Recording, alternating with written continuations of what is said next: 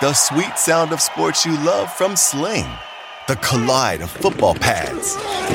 The squeak of shoes on a basketball court. The crack of the bat on a home run.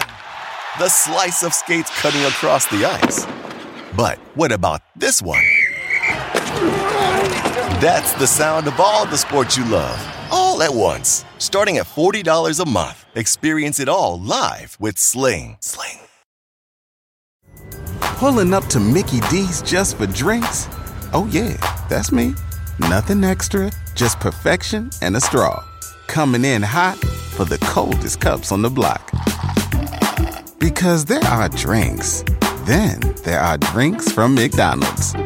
Mix things up with any size lemonade or sweet tea for $1.49. Perfect with our classic fries. Price and participation may vary, cannot be combined with any other offer. Ba da ba ba ba. Hello, everyone, and welcome to the Sports Grid Fantasy Football Podcast. My name is Davis Mattek. You guys can find me on Twitter at Davis Mattek. We are here for our Tuesday afternoon, Week 7 Fantasy Football Waiver Wire show.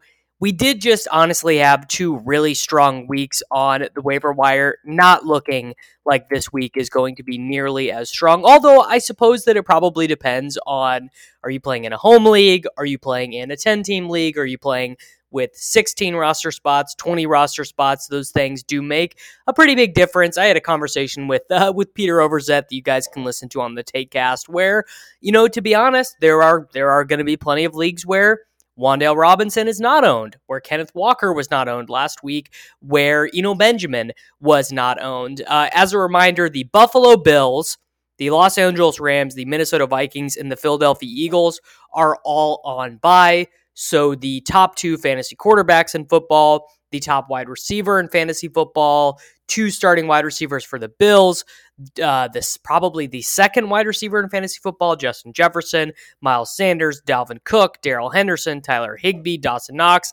A lot of guys on bye this week, so you are probably going to be starting some guys that you are uncomfortable with. Uh, definitely take that into consideration as we head to the waiver wire starting out at quarterback, uh, obviously, if you're missing Jalen Hurts, if you're missing Josh Allen, you might be trying to stitch that spot up.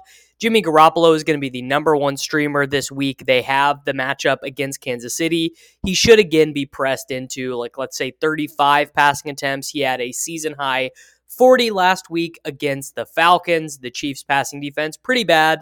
Deebo Samuel, Brandon Aiyuk, pretty good. Would imagine he'll get like 20 or so fantasy points. Um, he is going to be the consensus top waiver wire streaming guy this week. Your consolation prizes are Matt Ryan, who did throw 58 passing attempts last week. Uh, he plays against the Tennessee Titans.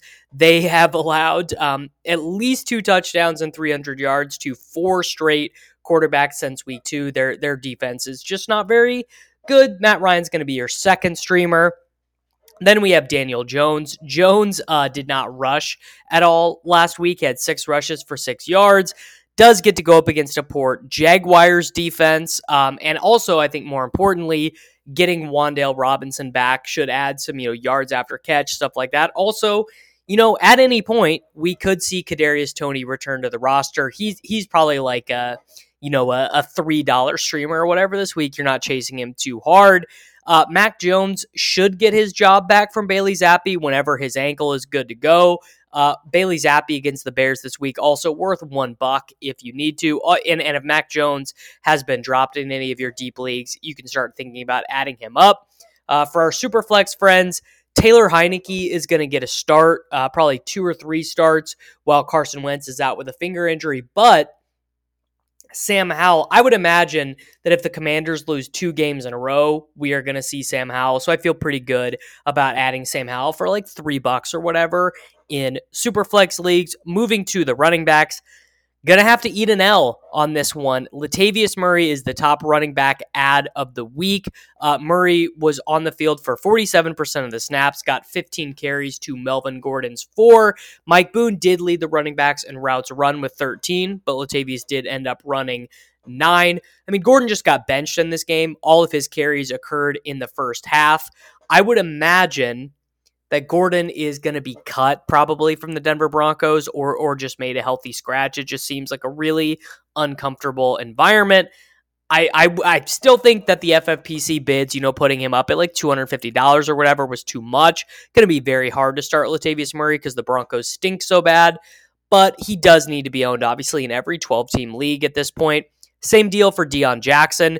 Jonathan Taylor got in a couple limited practices last week, and Nyheim Hines is expected to return, but he's going to go back to being a really high value, uh, a really high value handcuff because you know, Nyheim Hines is just not a starting running back. He just is not ever going to get 18 carries in a game. And I, I, dropped this note on Twitter last week, but Deon Jackson, more receiving yards against the Jaguars than Nyheim Hines has ever had in a game. So does need to be owned in 12 team leagues. I think at this point, I'd spend, uh, I mean, he's probably owned in most of your leagues at this point, but I would spend like 5 to 8% on him just as a handcuff. Probably our favorite uh, FFPC running back out of the week is going to be Malcolm Brown.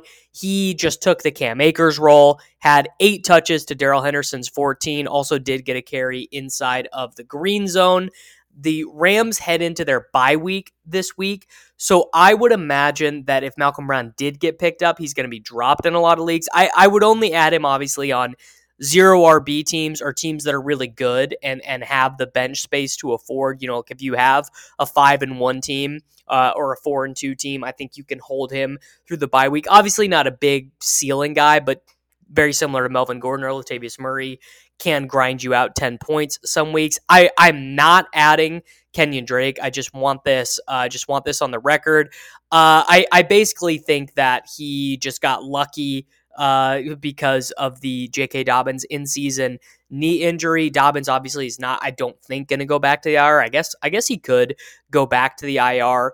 But Gus Edwards is going to be added uh, this upcoming week. He has to be activated from the injured reserve because it's been 21 days since he returned to practice. So I would much rather add Gus Edwards.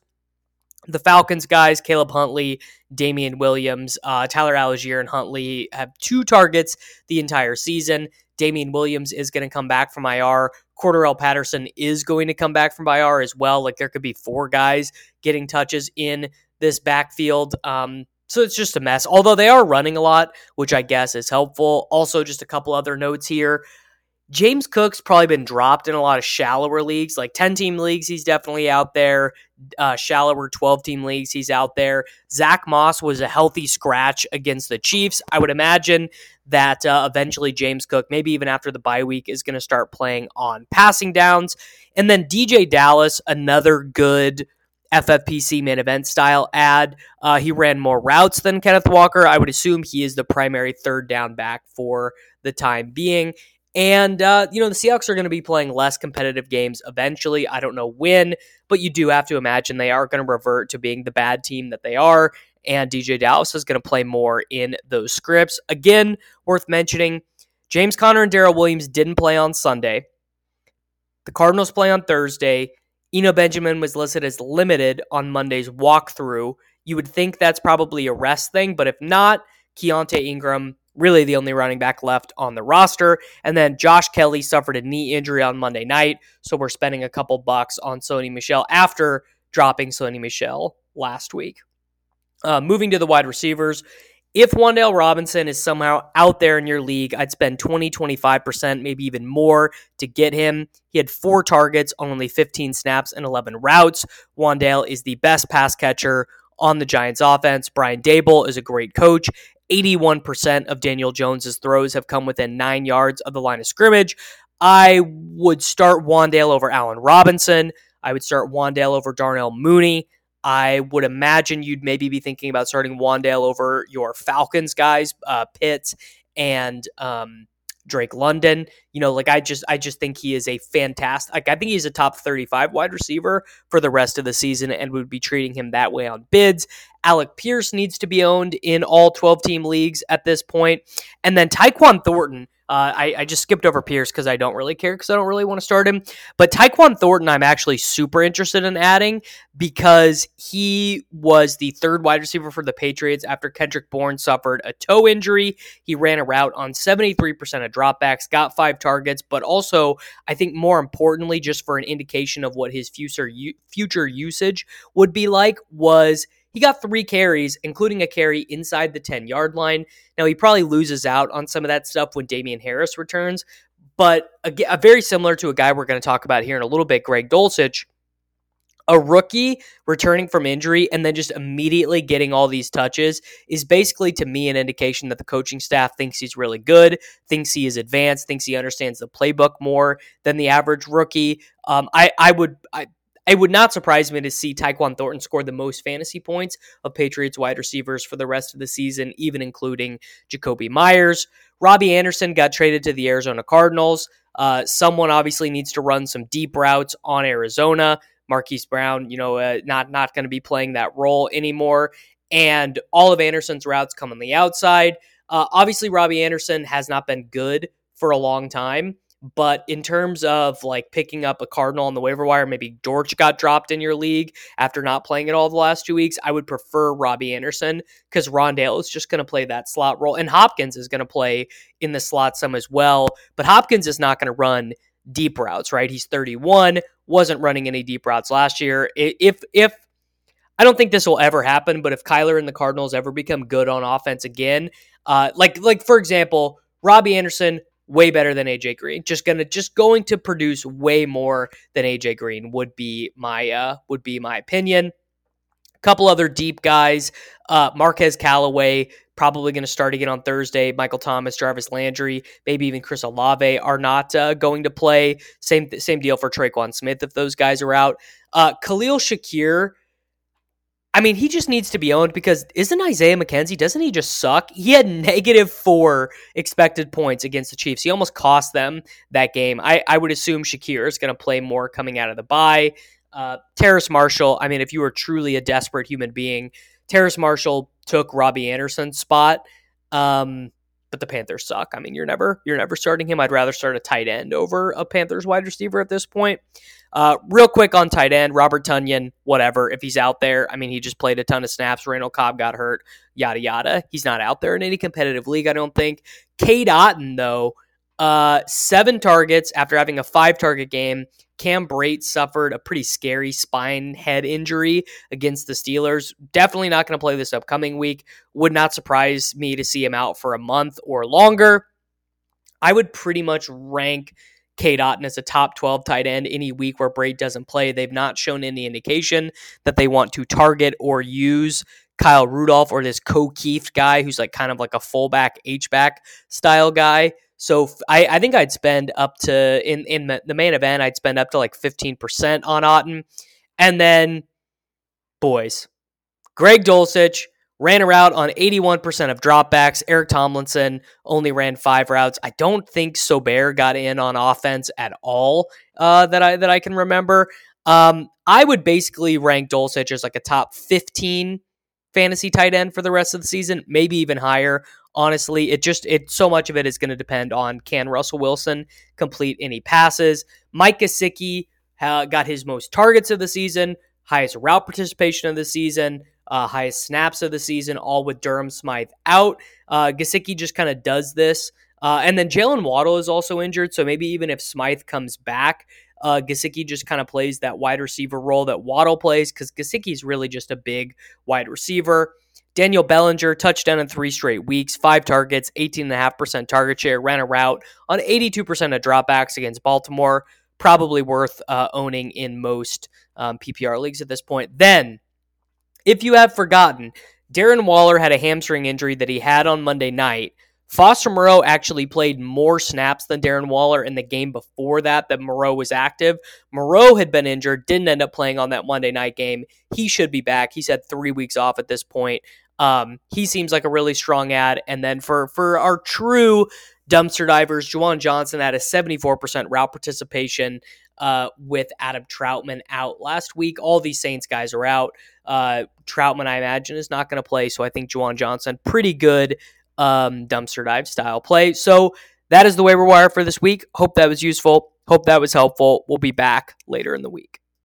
Justin and so good. Thousands of spring deals at your Nordstrom Rack store. Save big today on new arrivals from Kate Spade New York, Nike, Sam Edelman, Free People, and Madewell, starting at only $30.